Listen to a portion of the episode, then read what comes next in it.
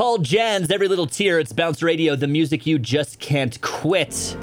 A businessman in Brooksville, Florida, accidentally came into possession of the town's water tower.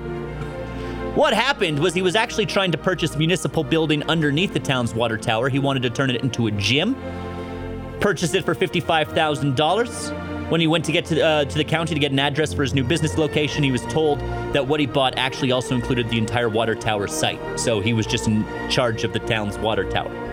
Now, luckily for the town, he was willing to give it back. He transferred the town back their uh, water tower while keeping the uh, building that he came in possession of. Uh, not how I would have handled it. Not how I would have handled it at all.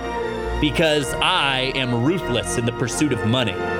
If I accidentally legally buy a town's water tower, I'm keeping it. I'm keeping it, and I'm setting myself up as some kind of Mad Max villain.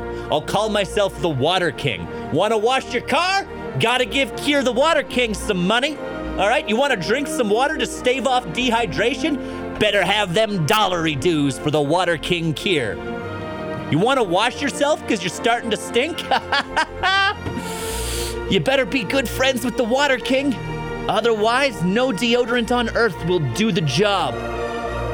Plus, I mean, he's opening a gym right below it. Common sense says you buy the water tower and then you advertise your gym as the place with the best hydration in town. Bounce Radio.